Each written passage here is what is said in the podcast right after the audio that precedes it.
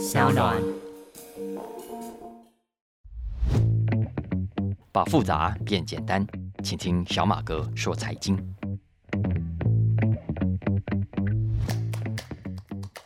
大家好，我是沈云聪，欢迎收听小马哥说财经。今天是第二十集的播出。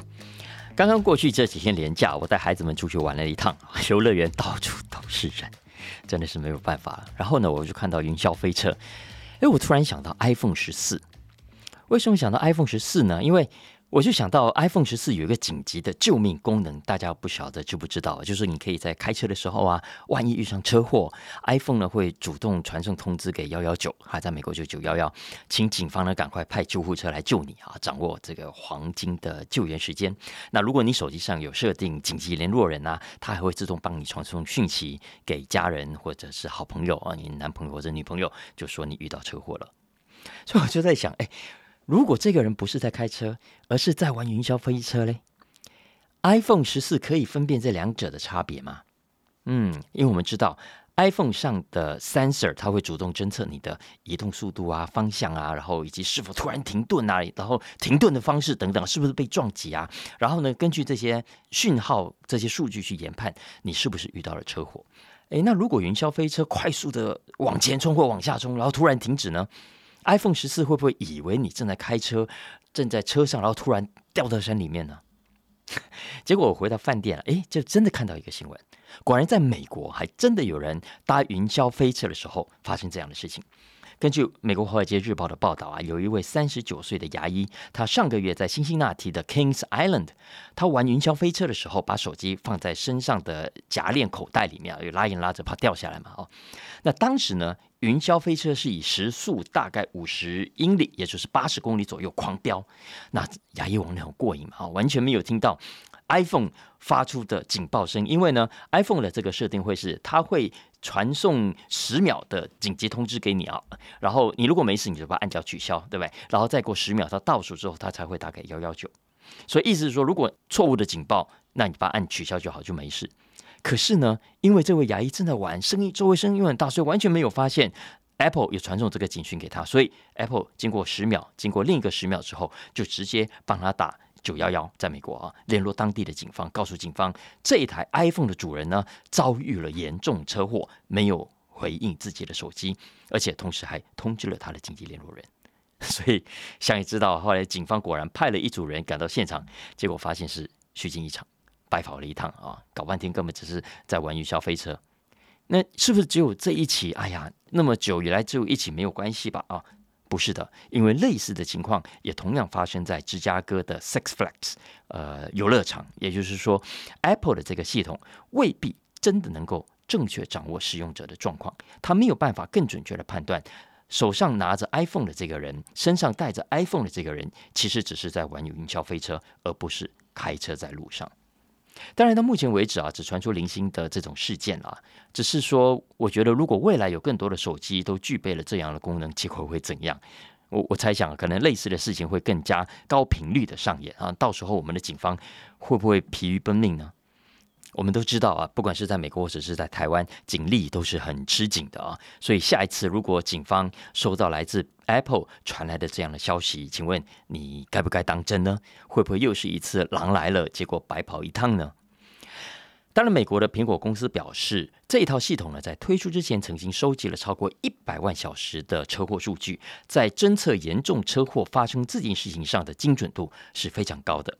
只不过发生这种事情之后，他们呢也会进一步的改善他们的系统，重点是要让使用者觉得安心、有安全感。我今天为什么要先讲 iPhone 的这个事情呢？因为啊，我们从 iPhone 十四上可以看到一种新的科技到了科技的创新高原期所会出现的现象，也就是呢，他们会渐渐的从创新的诉求而变成了恐惧的诉求。过去很长一段时间，Apple 毫无疑问是全世界最懂得创新诉求的公司。尤其贾伯斯还在的时候啊，有人说苹果啊最厉害的一招是 “We know what you want before you know what you want it”，就呃我们在你知道自己想要这样东西之前，就已经知道你想要这样东西。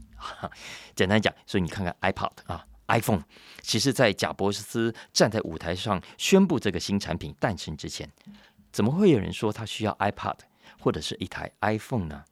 这就是所谓的大创新。就像当年的福特啊，我还记得老福特说过一句话，他说：“哦，如果你去问当时的人需要什么的时候，在汽车诞生之前，很多人可能会你跟你说，他需要的是一台跑得更快的马车。”不会有人告诉你他需要的是汽车，因为他还没有看过汽车，不知道汽车是什么嘛。所以真正的大创新是这样的情况。可是呢，现在对 Apple 来说，说给大家的这种经验已经越来越少了啊，经验啊，呃，不管是手机的外形还是功能、镜头啦等等啊，其实跟上一代手机之间的差异已经越来越小了，越来越难让消费者感受到大幅度创新的惊喜。你看最近这几代的产品就好，就像我们刚刚讲的这种紧急救援服务，嗯，很好，没错了。但是它基本上的诉求就是想要活命吗？你怕自己发生意外吗？来啊，买我们的手机就对了啊。所以它诉求的是恐惧、是不安、是焦虑，而不再是让人耳目一新、眼睛一亮的创新的结果。这就是所谓的恐惧诉求。当然，这种恐惧诉求的行销，我们也不会太陌生了啊。那大家有没有联想到什么样的产业也有类似的情况啊？有的，我们的汽车产业就是这样。大家有没有发现，很多新车款，其实现在每一代新车啊，都多多少少会把重点放在恐惧的诉求上啊。他们都会号称啊，我这新一代的车子啊，添加了某一种主动啊或被动式的安全设备。为什么？因为已经很难在创新上让消费者觉得惊艳了，所以只好诉诸恐惧。当然，什么恐惧啊、焦虑啊。一直都是消费者很关心的痛点，没错啊，所以也是很聪明的消费者非常擅长的一件事情。消费者怕死、怕生病，所以就会出现很多的保健食品；消费者怕自己有三长两短，家里没人照顾，所以会出现保险商品；消费者怕缺钱，怕老了之后没钱，所以呢就会出现一堆的理财商品。基本上这些商品的共同点就是，他们都在贩卖恐惧，都在贩卖焦虑。不过也有人说啊，Apple 这一次其实贩卖焦虑很好，可是却抓错了重点。因为第一，很多使用 iPhone 的人其实是不开车的，而且就算开车，也许也不觉得自己需要这样的服务，更不太可能为了这个理由啊去换贵重重的手机啊。当然，骚包啊、嫌钱太多的人除外啊。何况目前为止的实测结果，老实说，iPhone 十四也不是每一次都能侦测得到车祸的发生的。比方说，我看到《华尔街日报》一位专栏作家就真的跑去做实测啊，然后他的实测结果发现呢，没有错，在许多情况底下，苹果真的可以侦测得到车祸发生，非常的准确，非常的棒。但是这个侦测的能力也不是没有极限的。比方说，他说哦，如果你是在高速行驶中，的确可以侦测得到；但是如果你是在静态的状态下被撞到，诶，系统就未必可以侦测得到了。而且他还发现呢，你还必须是在公共区域啊，比方说马路上啊、游乐场。苹果的系统才会研判你可能是遭遇了车祸跟意外。如果你是在家里或者是庭院，哎，恐怕就未必那么准了。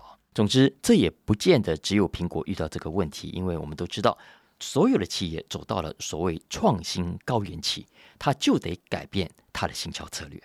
而所有的行销策略当中，焦虑诉求、恐惧诉求，通常是最有效的。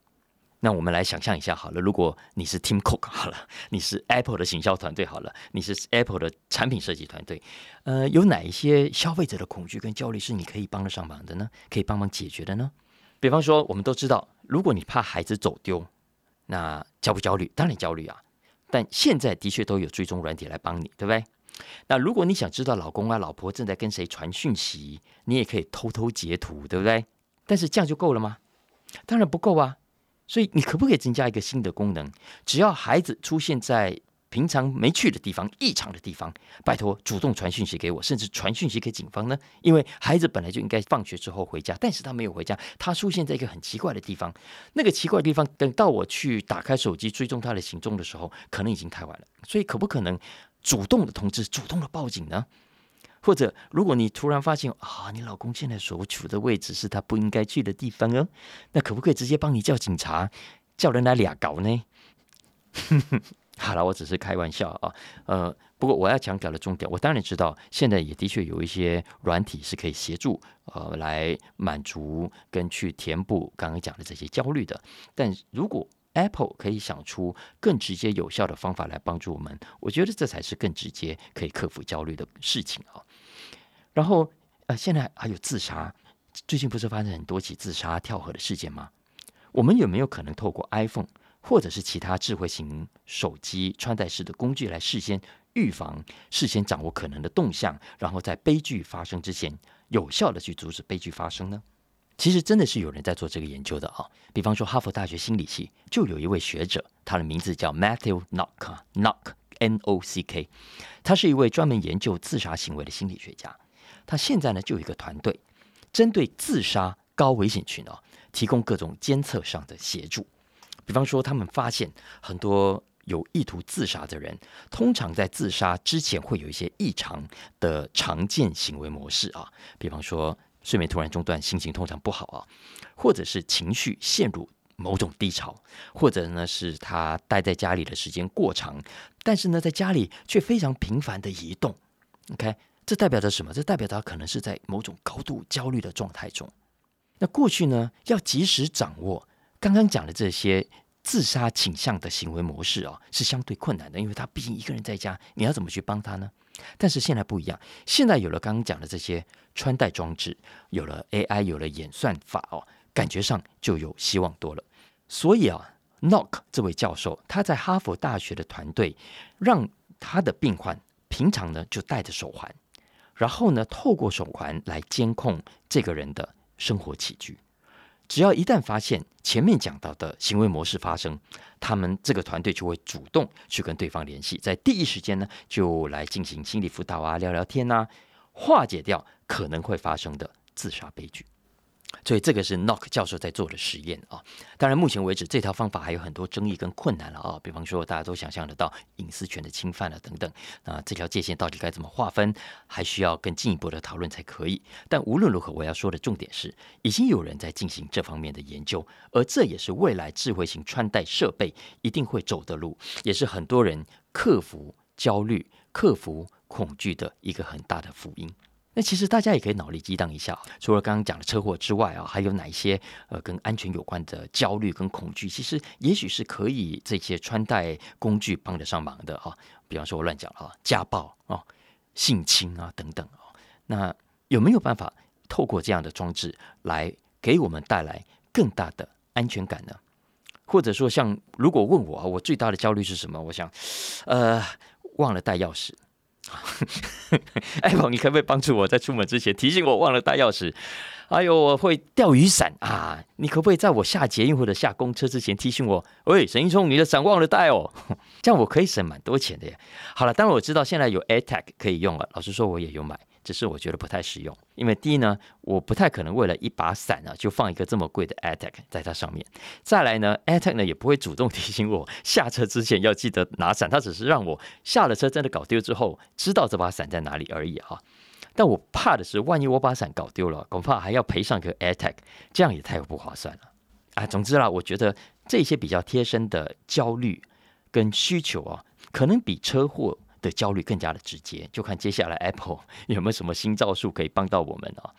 那我自己猜想是这样子的，我觉得 Apple 之所以会把车祸提醒的这个功能啊加到 iPhone 十四上面来，应该是从 Apple Car 的计划借来的 idea。因为反正现在 Apple Car 还用不上，就干脆用了 iPhone 十四上。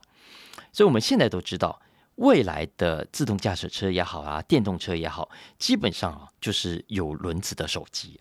就像我们现在的手机已经是一部电脑啊，搞不好比电脑还强大也说不定。所以啊，你可以看到搞电脑的业者呢，会觉得既然大家都是电脑，为什么我不能也来做手机？OK，然后呢，为什么我不能也来做汽车？然后呢，那些做汽车的也会倒过来想，哎，要自己搞电脑，甚至自己搞半导体哈。马斯克就是这样子想的。哎，讲到马斯克，我们来讲一下马斯克最近不是买 Twitter 的事情太戏剧性、大逆转吗？所以啊，大家都把重点放在这个并购案的过程跟结果啊。那我昨天的《经济学人》特别集上有特别讲，但是我总觉得啊，马斯克真正想要的不是 Twitter 本身，他不是真的想要经营什么样的社群媒体。因为这样可能也真的太小看他了。你看 Twitter，它目前的 daily 的活跃用户只有三亿左右，够多了没错，但是还不够多。所以 Twitter 只是马斯克的第一块拼图。他心中真正想要搞的，其实是一个 super app 啊，一个 super platform，一个超级平台。在这个平台上，根据马斯克的想象，你可以在上面完成你生活中的所有事情。你可以在上面找路，可以在上面聊天，可以在上面付费，可以在上面缴费，可以在上面开会，等等等啊。总之呢，就是一个大平台的总和，它叫做。X 啊，他其实自己有说过，还不知道该取什么名字。总之，这个 X 平台会是 The Everything App 啊，就是什么事情都可以上面完成的 App。所以这两天有人问我，哎，到底他买 Twitter 是不是有变数啊？会不会到最后他 Twitter 不卖了？我倒是认为这个可能性也蛮低的啦，因为我之前讲过，这种并购案通常呢有很多台面下的力量在拉扯。没错，呃，Twitter 的股东有一些人是不想卖的。所以一直在私底下搞马斯克啊，可是呢，还有更大的几股力量正在 push 这个并购案，赶快要成交。哪些力量呢？第一就是我之前讲过的那些投资银行，哎，这是好几千万美金的大生意哎，取消那还得了？今年行情这么差，当然要想办法给业绩补回来，所以他们一定会在台面下很努力的运作。再来第二，就是我们说的市场秃鹰。大家知道吗？马斯克说要买 Twitter 之后，你有没有跟着买呢？有一度股价不是跌得很惨吗？你有没有进场呢？你没有，对不对？嘿，我告诉你，有一些秃鹰就真的进来了，包括很有名的 Car Icon，他过去几个月啊，马斯克在忙着打官司，他的忙着默默吃股票，他从三十几块就一路买。华尔街日报说他总共砸了五亿美金，然后呢，华尔街日报还帮他算了啊，如果最后他可以成功用五十几块脱手。那么，Icon 就可以在短短的几个月之内入袋超过两亿五千万美金，好赚吧？厉害吧？哈！当然还不是只有他哦，还有 Daniel Lob 的这个 Third Point 啊，第三点啊等等，其实都在默默吃一些股票。所以你觉得这些人会不会想办法在台面底下啊去 push 双方成交呢？当然会的。只是成交之后，马斯克会怎么还，我们现在就不知道了。现在也就是他自己肚子里知道。接下来想要干嘛？只是刚刚讲的这个 super app 或者 super platform 到底可不可行？市场上也有两派的看法。一种看法是啊，有机会，否则我们现在都知道，这的确也是我们的痛点，每个人都很痛啊。手机上一堆的 App，然后大部分一个月可能用不到几次，用来用去 always 就是那几个，然后呢还要开来关去，开来关去很不方便啊。所以如果可以有一个 app，有一个 super app，可以帮大家把这些服务给整合起起来，然后呢是我们可以信任的。诶，我们的手机桌面，我们的电脑桌面就会干净很多，对不对？但是当然也有人不看好啊，没错，呃，像这种 Super App，大陆就腾讯嘛，啊，的确非常成功。可是呢，你要在欧美国家搞这样的一个 App，嗯，消费者愿意吗？可行吗？因为要知道，我们现在在西方国家，消费者在不同的需求上都已经有了很好的业者在服务了啊，聊天啊、支付啊、娱乐啊、追剧啊、音乐啊等等。其实都有很强的对手在那里，所以没有错。其中一项或两项或许可以整合，比方说 Netflix 就想搞游戏啊等等，有没有？但是要搞一个更大的整合出来的 Super App，你就得先把现在的这些所有的强大对手一一都打倒才行。谁有这样的本事呢？你你可以赌一赌啊！你认为马斯克有没有可能在未来十年成功搞出一个 Super App 呢？我刚最后那句话是为了要带出我下一个话题，因为呢讲赌未来啊，我接下来要聊一个蛮有趣的网站，这个网站叫做 Long Bets，Long Bets，长期的赌注。我相信有些听众应该已经听过这个网站了，因为这个网站不是新的，而是已经有十九年的历史了。那为什么最近美国的媒体突然提起这个网站呢？主要是因为有网红啊，一个年轻的网红，他在 TikTok 上介绍了这个网站，然后引起很多年轻人的好奇。因为我刚刚讲了，这个网站已经十九年了，所以创设的时候很多年轻人都还没有出生。然后这几年他们稍微懂事了，可是已经很久没有人去关注这个网站，然后提起这个网站，所以呢，他们也从来没有听过。所以听到这个网红讲起，哇，大家开始感到好奇，所以就去搜寻其实我刚刚讲那个网红啊，他自己之前也没听过，是最近突然发现了，觉得很有趣，所以才来介绍给大家看的啊。那这是一个什么样的网站呢？我想听众朋友如果没有听过的，我也跟大家介绍一下啊。简单讲，这个网站呢是让大家可以用啊真正的钞票、真正的钱来赌你对未来的预测。那你所预测的事情呢，只要有人愿意跟你赌，都可以。你在上面可以 po 一则文章，呃，写下你对未来。几年你所预期的可能发生的事情的预测，可以跟大自然有关，可以跟政治有关，当然也可以跟总体经济有关，跟总体市场有关等等啊。比方说啊，你估计台股十年内会冲上五万点啊，你也可以去贴贴看看有没有人要挑战你，跟你赌啊。那目前为止呢，我昨天才上去帮大家看啊，这个网站上总共已经有九百多则贴文啊，所涉及的领域真的是什么都有啊。比方说，我有看到有人说。呃，二零三零年，英国呢会有半数以上的成人都是 vegan，都是素食者。你觉得呢？好，然后还有人预测，他说啊，五年内比特币会跌破一百块美金啊，现在一万多，还会不会五年内跌破一百块呢？你要不要去跟他赌呢？然后呢，还有人预测，二十五年内美国不再是五十个州，可能更多，可能更少，有些州。搞不好会独立，有些州搞不好会消失，有些州搞不好是有人刻意去登记，又再搞了一个州出来，有没有这个可能？好，不知道，大家可以上去看啊。还有一个更好笑，他说啊，二零四零年以前，马斯克，马斯克不是 Space X 吗？他说马斯克的 Space X 所制造出来的卫星，在二零四零年以前一定会在太空中撞到某样东西，因为这个人认为，我觉得也很合理的推断。他说到时候呢。太空中啊，一定会有一堆的人造卫星跟这个人造卫星的残骸啊，留在这个轨道上啊，制造出很多我们现在都说的太空垃圾。那也因为这样，所以他认为会大大的提高撞击意外发生的几率。你觉得呢？不过啊，要说这个网站上最有名的一则贴文是谁贴的呢？哎，我觉得金融圈的可能都听过。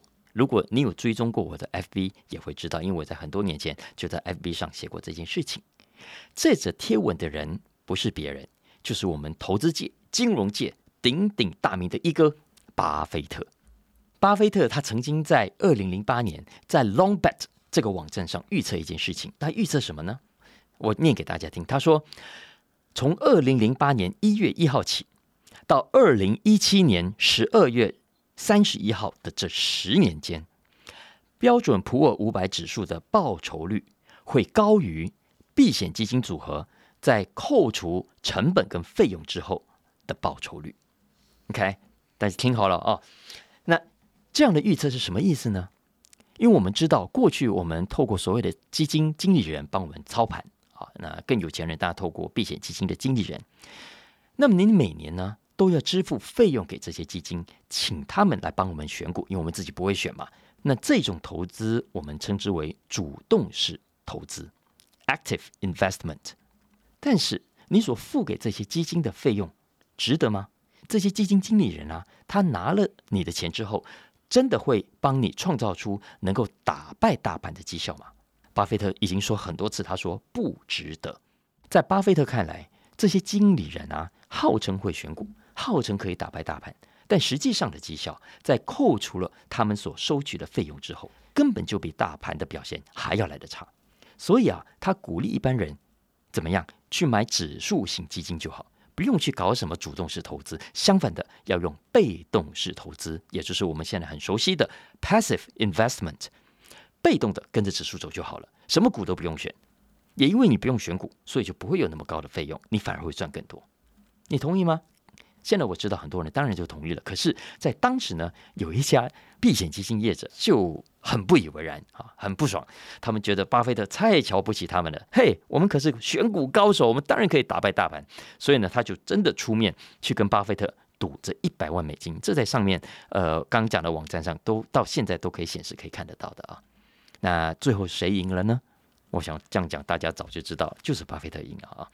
而且呢，跟他对赌的这家避险基金公司啊，他没有等到二零一七年才认输，也说时间到了才认输，而且他们提前了两年，也就是在二零一五年就跟巴菲特说啊，不用赌了，不用赌了，我们输了。哈，也就是说，这个赌局象征着 passive investment 被动式的投资打败了 active investment。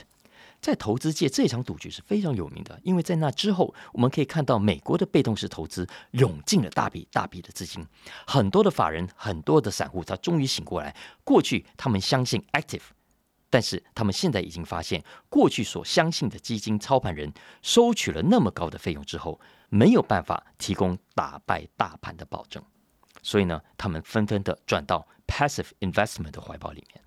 其实台湾也是一样啊，台湾有大量所谓的 ETF 指数型投资工具的出现，也差不多就是这十年间的事情。哦，不过这个事情啊，嗯，我想金融圈的朋友也许未必知道，因为这个事情后来有个新的后续发展、后续或者插曲了哈。因为在闹疫情啊，很多人没有注意到这个新闻。因为啊，当年当年跟巴菲特对赌的这位老兄，其实名字叫做 Ted Sides，。Ted Seides 啊，他后来离开了 Protege，他自己另外去创业，而且还组织一个 Podcast 哈。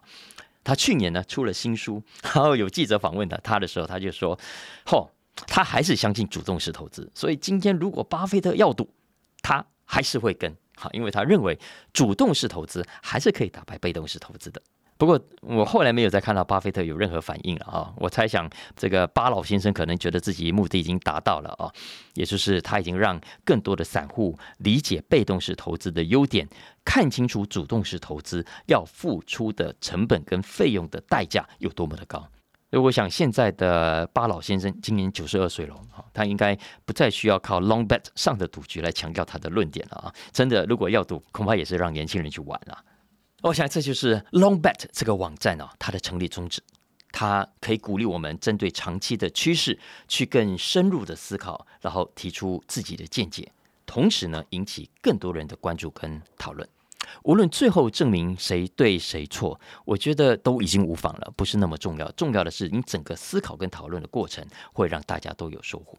不过当然要注意了，这个网站呢，大家去看看就知道，它不是 Twitter，也不是 Facebook 或者 IG，不是你想要去贴文都可以的啊，因为是要付出代价的，因为还是有一些基本规则的。首先呢，你真想去贴文，对不对？可以，但是你要先刷卡付五十块美金，一千五百块台币啊，看你愿不愿意了。我我的制作人在皱眉头了啊。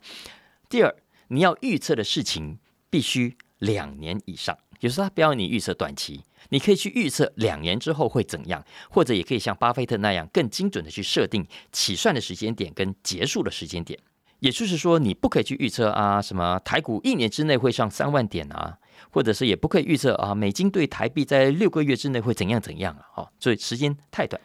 而且呢，你如果真心想要跟别人对赌，虽然说赌金高低你可以自己在网站上设定，可是它有个最低门槛，两百块美金啊，六千块台币左右。当然，你可以设定更高，没有上限啊，几百万、几千万、上亿都可以啊，你自己高兴就好，只要有人愿意接受你的赌注。但也就是说，万一你真的输的话，你是真的要付这个钱的哦。不过，我想你上去看就会知道，因为这个网站上钱真的不是重点，因为这个网站也不是以盈利为目的，它不是什么赌博的网站啊。因为实际上背后的金主不是别人，是另外一位大名鼎鼎的大富翁、有钱人，叫做贝佐斯。Amazon 的 Bezos 啊，那架设 Longbet 这个网站的组织其实是一个基金会，名字叫做 Long Now，现在就长期思考的基金会哈。那创立者是另一位很有名的城市设计师，叫 Danny Hillis，只是主要出钱的人之一啊，是贝佐斯就是了啊。这个基金会其实还有另外一个很有名的创举，就是打造了一个万年钟，就是它可以持续走一万年的时钟。大家不知道有没有注意到这个新闻？这个好几年了，台湾的媒体也有报道。Bezos 当时就说啊，这个钟的寿命肯定呢比美国的国命还要来得长，因为他觉得人类呢跟大自然会不断的演化，所以长期而言，美国啦或是任何一个国家都没有办法存活这么久。那这个新闻台湾当时有报道，可以去 Google 来看啊。也就是说，打造万年钟也好，或者是刚刚讲的 Long Bet 这个网站也好。Long Now 基金会想要 promote、想要鼓励的一个概念，就是提醒我们：我们平常啊，都陷在 faster、cheaper 的生活里面，什么呢都要抢快，都要抢便宜。久而久之呢，我们就只习惯了想短期，我们都忘了要怎样去看长期。不信大家回头想想看，大家有没有发现，其实我们不是那么擅长处理长期这个概念的。我们会去想啊，下一步啦，或者下下一步。但也就是啊，下个月要干嘛了？下半年要干嘛？或者定一下明年的计划目标有没有？可是大家有没有发现，我们每年在在定年度计划的时候，老实说心很虚。有些事情如果超过一年或两年以上，我们就很难去规划，跟很难去思考了。特别是现在，你看我们每天看各种新媒体啊，各种 social media，每天手机滑啊滑的时间就这样过去啊，更不可能有足够长的时间，让我们可以静下来去想象更长的时间以后，long 的时间以后未来会怎样？你看，像我们昨天谈的《经济学人》封面故事，就是一个很好的训练啊。很多人现在都只关心啊，短期市场会怎样，英镑会不会继续贬啊，德国会不会有危机啊，民主党年底会不会输啊，等等啊，通膨明年会怎样啊，等等。但是《经济学人》这个 special report 想要回答的是。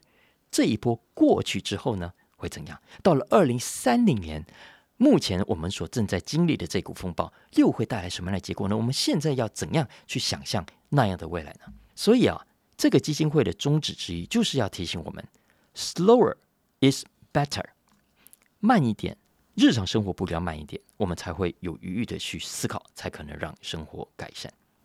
当然好了，我知道，我知道，一定有人去酸的啦，去酸 Bezos。哎，你自己的 Amazon 就是用速度、用 faster、用 cheaper 把大家逼疯的始作俑者，不是吗？然后你现在给我搞这个 Long Now Foundation 啊，想要鼓吹 slower better，你会不会太 gap 先了？不过我我觉得，你如果问我，因为我看过他们的专访，我觉得他不是很像 gay 先。我我看起来他的讲法也是真心的啊，只是呢，我认为我认为像他们这种等级的企业家，其实是很懂得平衡、很懂得 balance 的啊。呃，如果你硬要说，我觉得 maybe 也搞这个基金会出这个钱有点赎罪的味道了哈。但是我要讲的是，你可以从这件事情上去观察到他们这样的人的平常的思考。呃，我觉得他们不会只思考短期，而是会同时思考长期。他们知道人的基本欲望。